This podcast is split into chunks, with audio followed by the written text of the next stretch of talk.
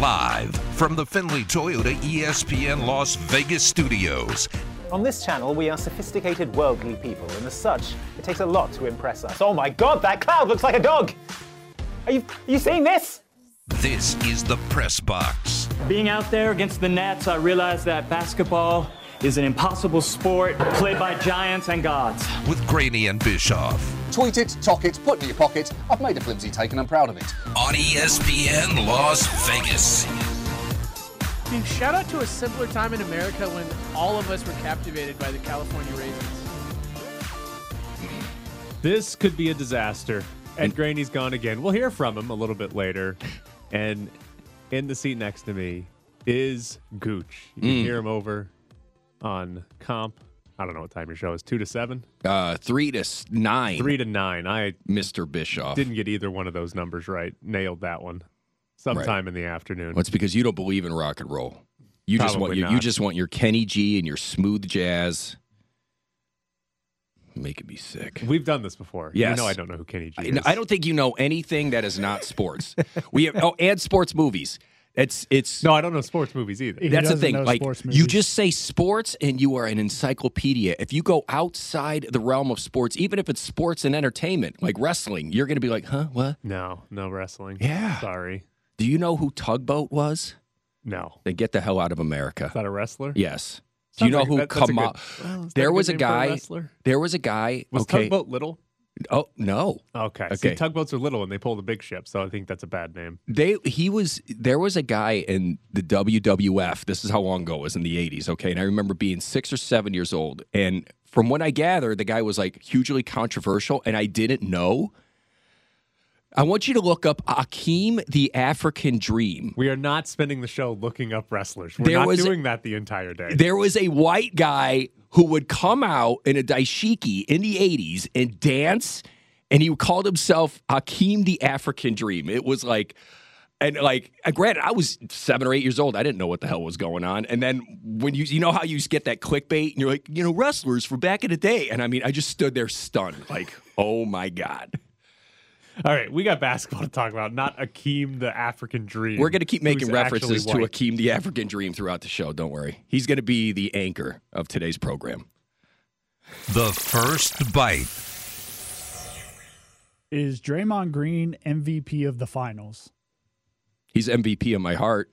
Is he? I mean, after that, look, when Isaiah Thomas like blasted him saying that the reason he had this off game was because of the podcast, and then after the game, you just heard, you just heard him, or, or were we? Is that the That- pre-show? a, a reporter. No, that was afterwards. A reporter asked him, "Hey, are you worried the Celtics might be like picking up tips from things you say about X's and O's in your podcast?" Because for those of you who don't know, he's doing a podcast like Yeah. right now, like during the NBA Finals, throughout the season, the postseason, during the finals. Draymond Green is doing a podcast. but here's the thing: he's just talking about the game. well, I haven't listened to it. I don't have any idea what he says. But th- I could only assume that's what he's doing. Yeah. I mean, it's like he's just talking about the game. So he gives us, he basically just gives a one person press conference that's hosted by himself. He explains why he's sucked. He explains why he sucked, and then that's it. I mean, it, it's really nothing different than what he's always done, right? I mean, he's always been a center for attention. So this is just more of the same. Here's Draymond Green's numbers through three games in the NBA Finals. He is averaging five points per game and five fouls per game. Uh, he is shooting 26.3% in the finals. He is 0 for 7 on threes. He's only averaging 6.7 rebounds, only averaging one steal, less than one block. He is doing legitimately nothing for three games so far in the NBA Finals. Like, legitimately useless. Oh, and he's playing 35.9 minutes a night, only Klay Thompson. He's playing as many minutes as anybody and is completely useless. And that was the one thing that I kind of saw where it was like, you've had Steph, by the way. This might be one of his greatest finals performances that we have seen. Uh, all three games, he's played lights out, I thought. He's been excellent. Uh, Klay Thompson last night finally showed up, and then when you have Draymond just kind of lay another egg like this, it is it is concerning. But what happens if he comes back and balls out again?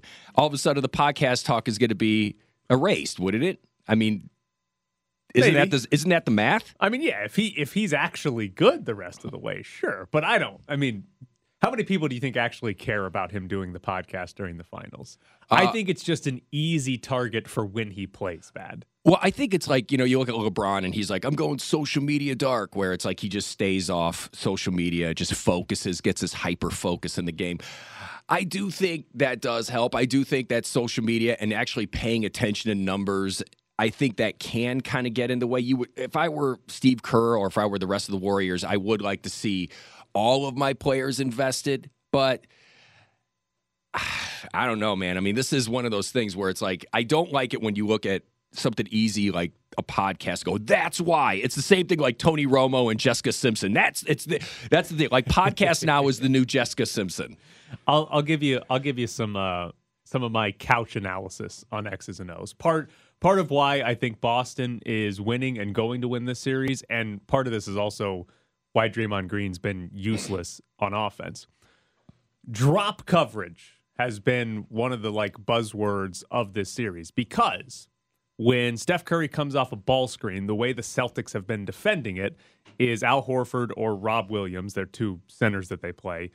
When Curry comes off the ball screen, they are dropped back into the lane. They're not doubling Steph Curry. They're not trapping him. They're not even really that aggressive when he comes off the screen. They're dropping into the lane. And what that's led to is Steph Curry getting to dribble into, he's got about a second or so, but to dribble into an open three. And a lot of the threes he's made in the series have been against that ball screen coverage. And the Celtics have been getting ripped for it because people see Steph Curry hitting these threes and they're like, oh, what are you doing? It's Steph Curry. You need to be up in his face. But I actually think the drop coverage is a big reason why the Celtics are winning because of how it takes away everything else. It neuters everything else the Celtics do because when Horford or Williams is in drop coverage, it takes away two, thing, two things off the ball screen. Steph Curry's not driving into the paint because Al Horford or Rob Williams is standing there waiting for him. And the role man, whether it's Kevon Looney or Draymond Green, whoever's setting it, is not rolling into the paint to get a pass and a layup because Al Horford or Rob Williams is dropped back and they're taking that away. So when they run a ball screen for Steph Curry and the Celtics drop, yes, he's going to get some open threes out of it, but they're not going to get anything else. And the key is take Draymond Green, for example. He's really good offensively when a defense is rotating and helping and moving around quickly. When the Celtics play drop coverage, they don't have to send any help side defense.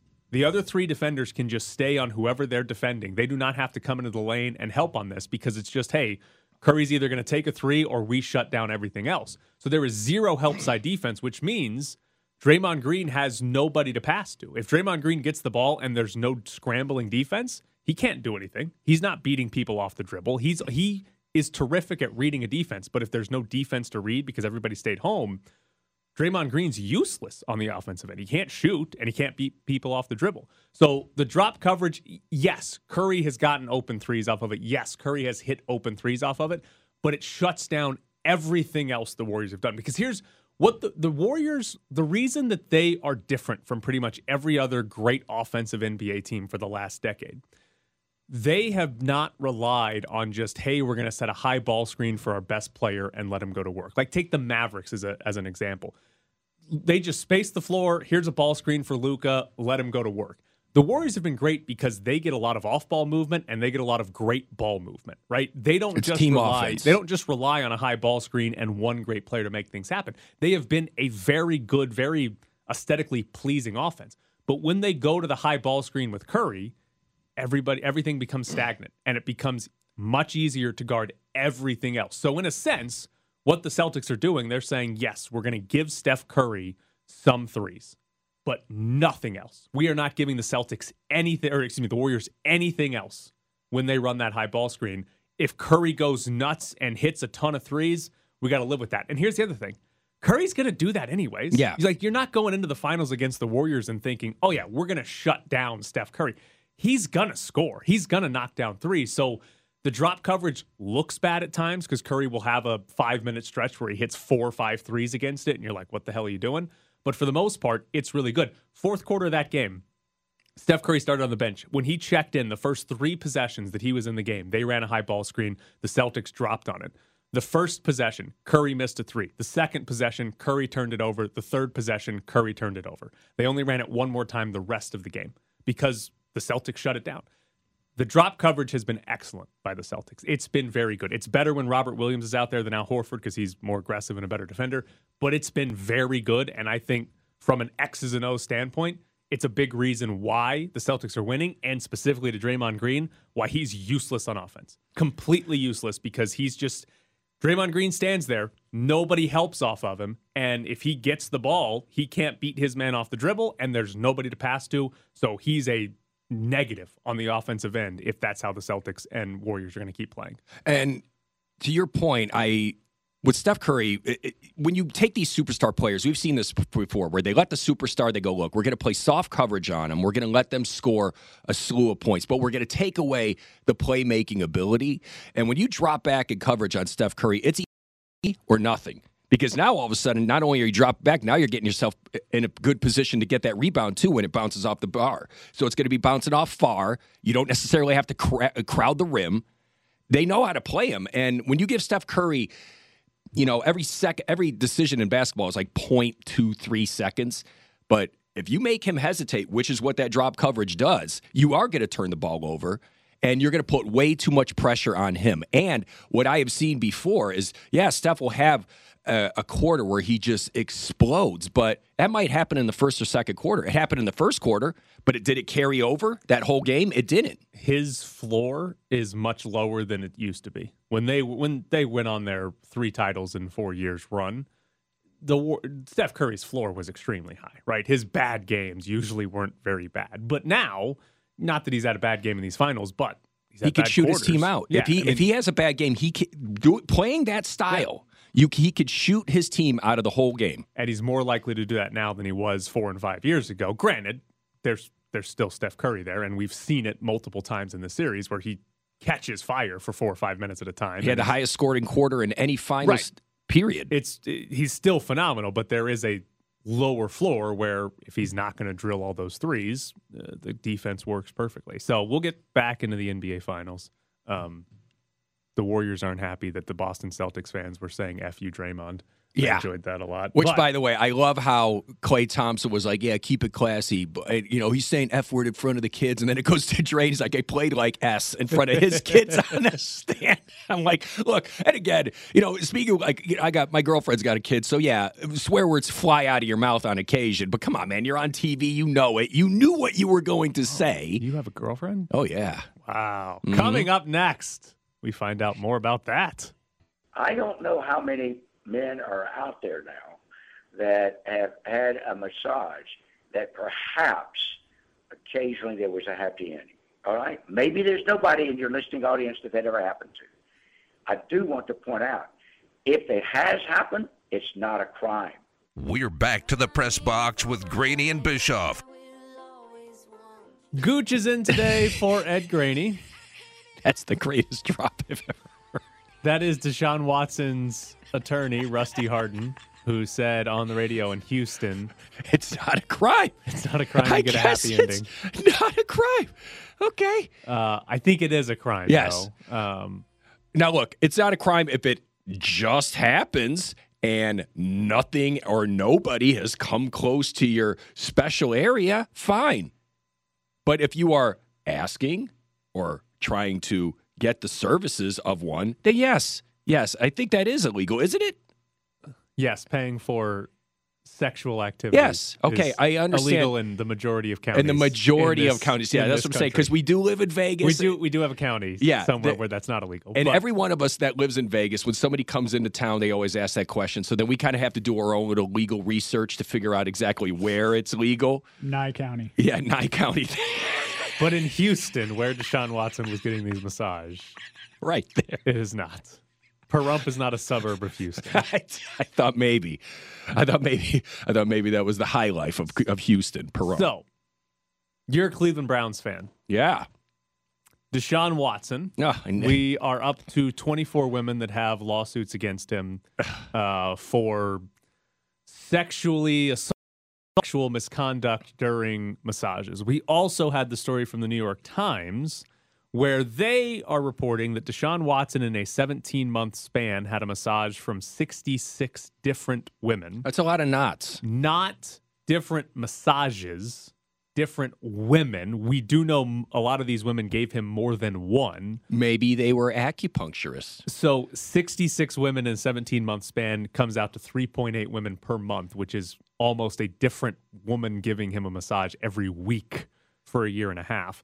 Um, we also have to have from that New York Times story the Texans uh, gave Deshaun Watson a non disclosure agreement to give to the massage therapist. The Texans provided Deshaun Watson with membership to a hotel and spa in the Houston area where he went, got a room, and would have some of these massages done.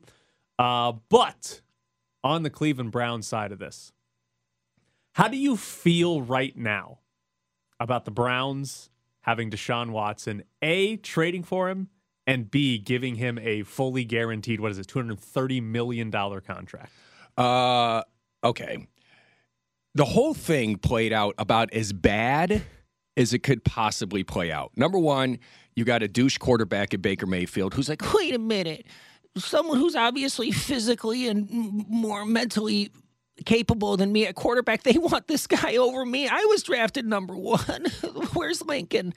I get it. Like, Where's when he did that, that made everything exponentially worse. Not only did it make it worse for the Cleveland Browns, but it made it worse for him. He should be the starting quarterback of the Colts or the Falcons or the Saints or the Seattle. It's like uh, Broncos. I mean, they, he is he is I would say he's a top 25 quarterback. He's better than five or six teams quarterbacks right now. and they could bar to clear. Yeah, but what I'm saying is though is like for 18 million a year, that is about what a backup quarterback gets paid, right?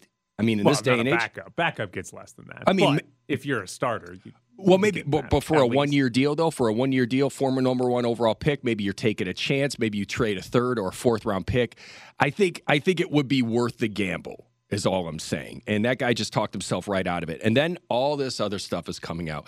The fact that the Browns were like, we dedicated ourselves to doing all this research, and, and now all of a sudden it's like two more women come out of the woodwork, and the Browns are this whole entire time. The Browns are kind of like, well, we didn't plan on that. We didn't know that. Yeah, I know. You should have known that. But instead, what they kept doing was, is they kept thinking, here's this quarterback, an elite quarterback, and they just fell in love with his abilities and they went all in. And here's the thing: when you're the Browns, which is not known as a attractive free agent destination, you have to make a desperate a desperate move like that to get an elite player. You have to. And the fact that Deshaun Watson was like, and I'm sure Deshaun Watson factored that into the equation of going there. He was like, well, if I could turn things around for the Cleveland Browns while also getting 230 million guaranteed money, people might be able to forget about this. Hey, it worked for LeBron. Everyone forgot the decision when he won. Yeah, but there was no rape. There was no sexual assault. There was no nothing. There was no there was no happy endings. There was no nothing when he made the decision. It was just a douche move when he went to Miami. That was it. Deshaun, this is in a completely different realm. If Deshaun Watson plays for the Browns, do you have no problem cheering for him? Uh, no. I'm going to tell you why. Um, I, it's okay. When I say no problem cheering for him, I. Oh God, it's hard because I don't want to cheer for the individual, but I'm going to cheer for the Browns. Right. So it's it's very easy. It's basically like, okay, remember when you would play old video games and you couldn't get the rights to Jordan, but there would just be a guy who was 23? Yes. And that's who it was. I was like, all right, let me just cheer for number four. And it's like, that's all that matters. So it's it's easy if you are a fan of any other team to basically be like, why the hell would you take on Deshaun Watson? This guy sucks. Like it's ridiculous. No, no way you could ever cheer for him. But in sports, all of the time, we cheer for players on our favorite teams that have done something bad or that just simply are bad people. All of the time, it happens, right? And it in the NFL, all of the time. And that's where I'm curious with Browns fans because this is going on right now. But if all of this gets, if all these lawsuits end up getting settled, Deshaun Watson, the, the criminal side of this, I think it can still come back, but he wasn't indicted by a grand jury. So likely he's not going to jail at this moment. he could settle all these civil lawsuits. NFL suspends him for eight games, whatever it ends up being. He could be playing for the Browns. I don't know that I blame Browns fans for cheering for him once he steps on the field as a Cleveland Brown because we do that all the time in sports. He wouldn't be the first person to be accused of something or even found guilty of something to be on the field playing and people cheering for him. Look, we could talk to Steelers fans about it all we want. You know, like we we I, I did I bring this up off mic where I said in the 15 16 was off season mic, yeah. yeah, in the 15 16 seasons as a Browns fan, they won one game, and the only solace was that is we didn't have the creepy quarterback in the division, and now here we are. Fast forward to 2022, and I don't want to say creepier, but definitely on the same level. Oh, he blows Roethlisberger out of the water. Really? Oh, well, yeah. Uh, okay. Well, all I'm saying is with the amount of accusations, yes. But I mean, we're talking about Roethlisberger manhandling a woman, and then Deshaun's thing was kind of like more just kind of like, hey, you're less than me. Let me give you, you know, do this act for me because I'm an all star player. And it's like, I, it almost seemed like him thinking that he was better than someone. So it's like, I don't know. Again, the amount of accusations is so, that's what makes it so bad. It's like, it's not like it's one time where he's like, okay, I'm a superstar. Let me take advantage of my power and be a douche. And I'm not saying you doing that makes you a douche. You're exponentially way worse than that.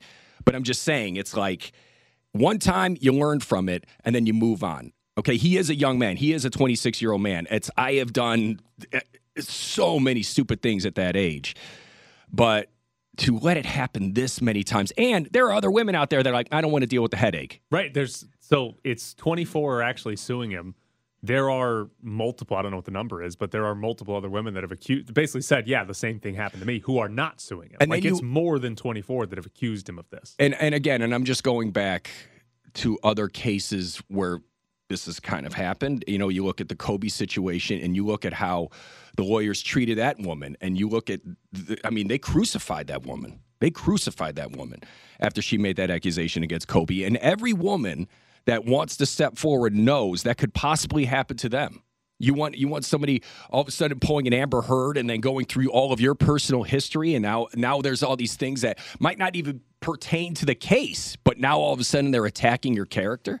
It, it's a lot of stress and. It's scary, man. And it's like that's the one thing about the Deshaun Watson thing. Like when you see these people in power pulling these Harvey Weinstein things where it's like I'm I'm higher than you, and if you tell anybody, I'm gonna ruin your career. Which one of the women did say, Deshaun said that. I got a career, you got a career. Let's keep this amicable. And then he gave her 150 bucks. You don't give her a tip, stupid. You know what I mean? Like it's like you don't you don't throw an extra hundred dollars on top of that. You know what I mean? To at least it's just again, that's somebody who thinks they're a god and they're looking at a regular person like they're an ant, and it's not cool. And not ant, like not aunt, an ant. Thank you for clarifying. Yes, clarifying. just wanted to clarify. Okay. Coming up next, I don't know what your family does, but I'm glad you clarified. Coming up next, Ed Graney joins the show. This is the Press Box with Tyler Bischoff and NSMA Nevada Sports Writer of the Year, Ed Graney. Hello, Ed. How are you this morning? I'm as good as the deucer. The Deucer. Okay. Uh, congratulations, Cassie Soto. She's going to win many awards for that uh, video she tweeted yesterday. Um, Deuce Gruden was at practice. We can confirm that.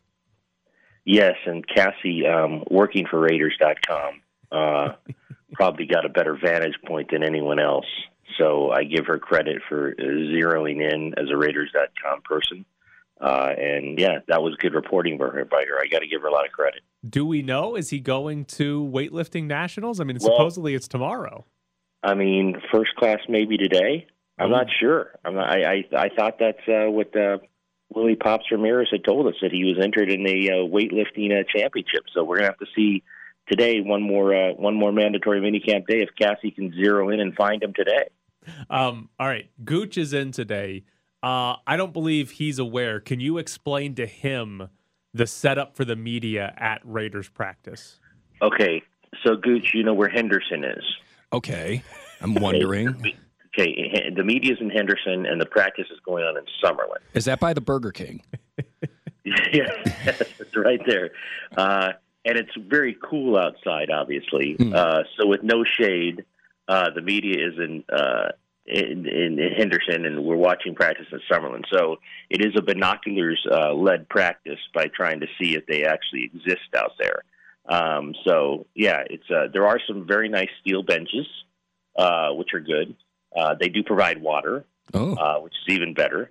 But yeah, we are uh, three football fields away from the main action out there. Basically, you Not- guys are not like that anyone cares about the media. We understand that too. you're like the fans that sit outside Area 51 with their binoculars, wondering. Yeah. They're like, they're going to open the doors eventually. yes. Eventually, we will see more than the kicker and punter. We Oh. think um, maybe when this training camp begins, but I'm not holding my breath. I'm thinking training camp is going to be kind of the same situation.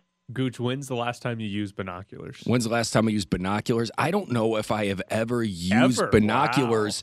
That like okay, it'd be one thing if I looked at them like when I was at a Bass Pro Shop. I'm like, it's the big deal, and then I zero in on somebody's orange stomach, you know, because they're wearing one of those dumb shirts. But it's like, but yeah, that's it. Like, I mean, and if you're a sports reporter and you're like, I think that's Davante, Yes. come Yes. on, man, you gotta you gotta give the media something. But hey, uh, is this more of the same? Is this more like a Belichick playbook type of thing? Is this how they did things in New England, where they basically just made the media, you know, out like they were lepers, where it's like, you know, get back not- to your colony. I have not been at a practice there, but I can I can guess by his press conferences afterwards, after every practice and game, uh, he's not bending uh, over backwards to help them. And we've said it time and again, and I just said it. I understand that people out there right now are like, "Oh, the poor media, nobody cares." But I will say this, and I, I say this often: what people don't understand is, and it's not like, look, everyone out there's a professional. They're not going to be tweeting formations. They're not going to be tweeting, oh, geez, they just ran the flea flicker. That might be in the playbook this year. Like, no one's going to do that. But especially during training camp, and we'll see what happens there. Like, if you're at least close enough to view things, like your stories can at least be a little more detailed. You know, I mean, you, you get, you know, you pick up things that are not formations and things they wouldn't want out there. So that's where I would tell people who say, "Oh, you know, heck with the media and they don't care about them." And I get that. I totally get that. We're all part of it, so we understand that. Um, but being this far away is it's a little silly. I mean, but you go out there because it's a mandatory mini camp. You have to be out there. Um, but Vic Tafur of the Athletic drew a, a, a beautiful picture the other day and tweeted it out of what it looked like with his like stick figures. Um, and if you just looked at that picture, you could tell the distance between people trying to watch practice and where the practice uh, usually is. And it's good because when they're running team stuff or stuff they deem really important, they line up guys who are not playing across the field. So your binoculars don't even work at that point uh, unless you're standing on top of those bleachers. Um, and even then, it's, it's pretty hard to see. What did you think of uh, Johnathan Abram yesterday?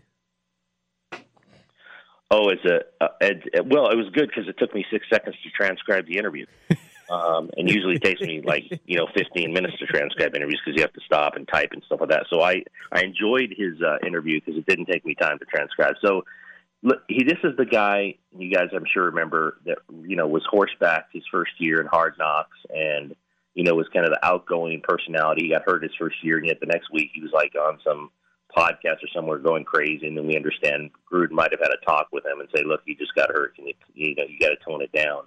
Um, but you know, he'd never admit this, but you know, he's been humbled. He hasn't played well at all. They didn't pick up his fifth-year option. Um, he's got a lot to prove.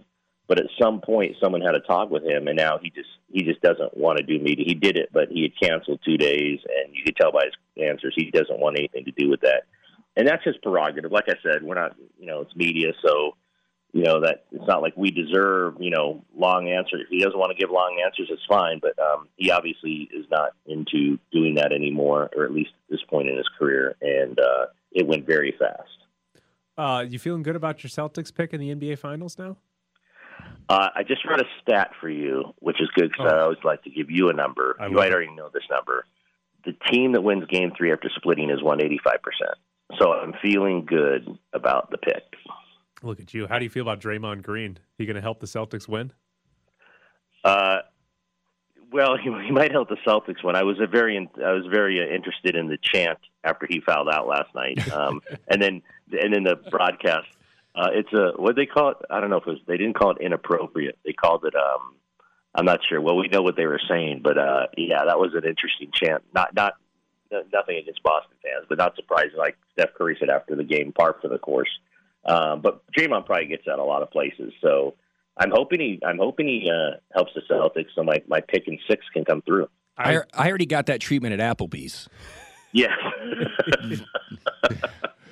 Okay, here- here's here's how I'm going to phrase this question for you. Dodgers are in the World Series, and Cody Bellinger is doing a podcast after every game. Would you be mad at Cody Bellinger for doing a podcast after every game? Is he hitting a home run like he did last night? No, he's having he's the worst player in the series, like Oh. Draymond Green has been. I mean, I'd I'd go back to my original feeling about Cody Bellinger for the last two years. If he uh, if he was talking to anybody after striking out every time up, yes, I would not I would not be happy. Not even his parents. You don't even No. get to make eye contact with your parents after you strike out. Look in the corner, Right. Cody. I don't want making eye contact with anybody as he swung through high fastballs like he's done for the last 24 months. Because Draymond Green is the worst player in the series so far, and yet he's doing a podcast on like a daily basis, it seems like, to talk to people about why he's not the worst player in the series. He's continuing to do this daily. Yeah, I, I don't know if it's daily, but he's still doing it during the NBA finals. Uh, There well, was a clip more that power to him if he's going to continue playing like he did last night. I, I hope he I hope he does three podcasts today. I mean, keep doing them, man. He's got to explain away why he's why he's bad. I mean, just how like how how like when you're that obsessed with social media and you want to be liked that much, it's like the guy who's so loud like Draymond. It's like all I see is like, oh look, he's so insecure. That's really what I see. It's like I just see a guy who just wants to be hugged by his mom. It's like, dude, just do your job. Do your job. But I understand he's trying to get a life outside of basketball. Maybe that's what he's angling for. He already got his championships. Why stay hungry? Yeah, and you know this as well as anyone. I mean, what you just said is that, um, and I, it might have come up in your in your uh, in your stand up in, in terms of insecure people. And I think you know Durant's one of these also with like you know the burner account. Yeah. You know the people who should be completely secure. You're in the NBA. You've got rings. uh, Tend to be the most insecure people. And it's it's one of those things where he's. You're exactly right. Why wouldn't he be secure in himself? But you, he, he comes off as really insecure. And there's so many pro athletes like that. It's like, what do you have to be insecure about? You won all these titles. Everyone like, you know, you're a pro athlete. You get all these advantages, and yet you're completely insecure. Right. Well, I, like Kevin Durant is to me is the best offensive player I have ever seen, and mm-hmm. watching him jaw back and forth with fans. Like, okay, Yeah. at this point, when you are Kevin Durant, okay, remember when I was talking about like Deshaun Watson looking down on people, like, whatever, you know, I, I'm better than you. When you are on the floor and a fan is talking to you, you have to be like, whatever, peasant. You like, you have to Yeah. take that route. You have enough money to buy them and their entire family and make them do whatever you want to your house. You are Kevin Yeah. Durant. You can do that if you want. You can do. You can walk up to a guy and do one of those indecent proposals where you're like, "I'll give you a million dollars to have your wife," and a guy will have to think about it because you are Kevin Durant.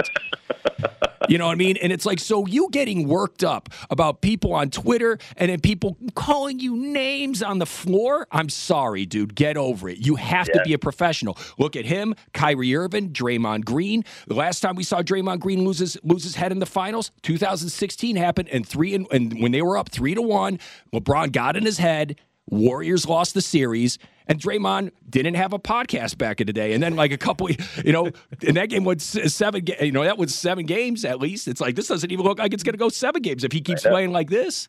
Yeah. Oh, well, I hope I hope it doesn't. And I'm not. And like I said, I grew up and continue to be a Laker fan, which. When I picked the Celtics six, it kind of tells you what I think about the Warriors. I'm kind of tired, and it's funny because the Warriors haven't done anything in a few years, but I'm still tired of their fans. I'm still Got back. so They've been been terrible years. for two years. I'm years. still Ed. like completely tired of them. All right, he's Ed Graney. He's back in tomorrow. Ed, thank you. Thank you guys. Appreciate it. See Take you, care, bro. Bye. So there's Ed Graney uh, going to Raiders practice. Yes, there are, I think it's three outdoor football fields at the Raiders practice facility. The team practices on one on the far end, and the media has to stand Yeah. on the, the- other end with two entire football fields. Yeah, and the between media them. is in Utah. Yes, Yeah, it's- pretty much. Do we know if Ed tried the binoculars with the phone camera trick? No, we're gonna ask him Friday and get a get an official update on him. Maybe the Raiders could at least angle a mirror that Ed could use the binoculars to look at the mirror and then maybe get a glimpse of practice. you know how you know how when you go into liquor stores, old liquor stores, and they got those angled mirrors that kind of keep an eye on everything. Maybe the Raiders could do that for the media, and we could get like a a, a curved version of Carr throwing a pass. They're actually today going to come by and confiscate all the binoculars. I, I told Ed he should just show up one day with a uh, uh, telescope. Yeah, yeah. That, that'll get right into the yeah. practice. T- today they confiscate the binoculars. Tomorrow they make everyone wear eye patches. Yes. So it's just All right, coming up next, we get into some of the best questions to ask draft prospects. Live from the Findlay Toyota ESPN Las Vegas studios, this is the Press Box with Graney and Bischoff. Gooch is in for Ed Graney today, which means this is a ridiculously stupid show. yes, yes. Stupid Um, in a good way. All right, Like you you stupid. That's how you meant it. Like you're you're you're fun and exciting. maybe. Uh, earlier in the show, you revealed that you have a girlfriend. I do. Was a kid? Yes. Ooh. Yeah. Yikes! No, you know what? I hate kids. I, don't- see. I, don't like want 'em. them. I like them. They remind you. They remind you that you know what? It's okay to be dumb. You know what I mean? Like because you're watching them learn and you're watching them figure it out, and when they don't get it right, you're like, you know what? I mess up still to this day doing that same thing. I'm all right. I'm gonna be okay. yeah, but they're kids. Yeah, I know, but still, it's still good to compare yourself and be like, you know what? I I could be childish sometimes, right? Oh, sometimes. Oh, look, how dare you? First off, I'm trying to preach the message of self love, and you're like, no, no, no, they're kids, Gooch. You're still really stupid. Yeah, That's agree. what you just said. You I just agree said with Danny. Yeah, No, yeah. I, I'm not calling you stupid. No, you did. It's fine. you You, did. can own You did. it, Danny. It was perfect. Kids It was a teach perfect you comment. It's okay. To if you be met my mom, stupid. you you basically do like in Forrest Gump, like you know this line, Mrs. Hahn. Your son's right under this line right here. Is there a Mrs. Hahn, Mister? Is there a Mr. Hahn, Mrs. Hahn? You know what I mean. You saw the movie. My my thing is, ex- of course, Tyler just looked at me with the blankest of faces, just.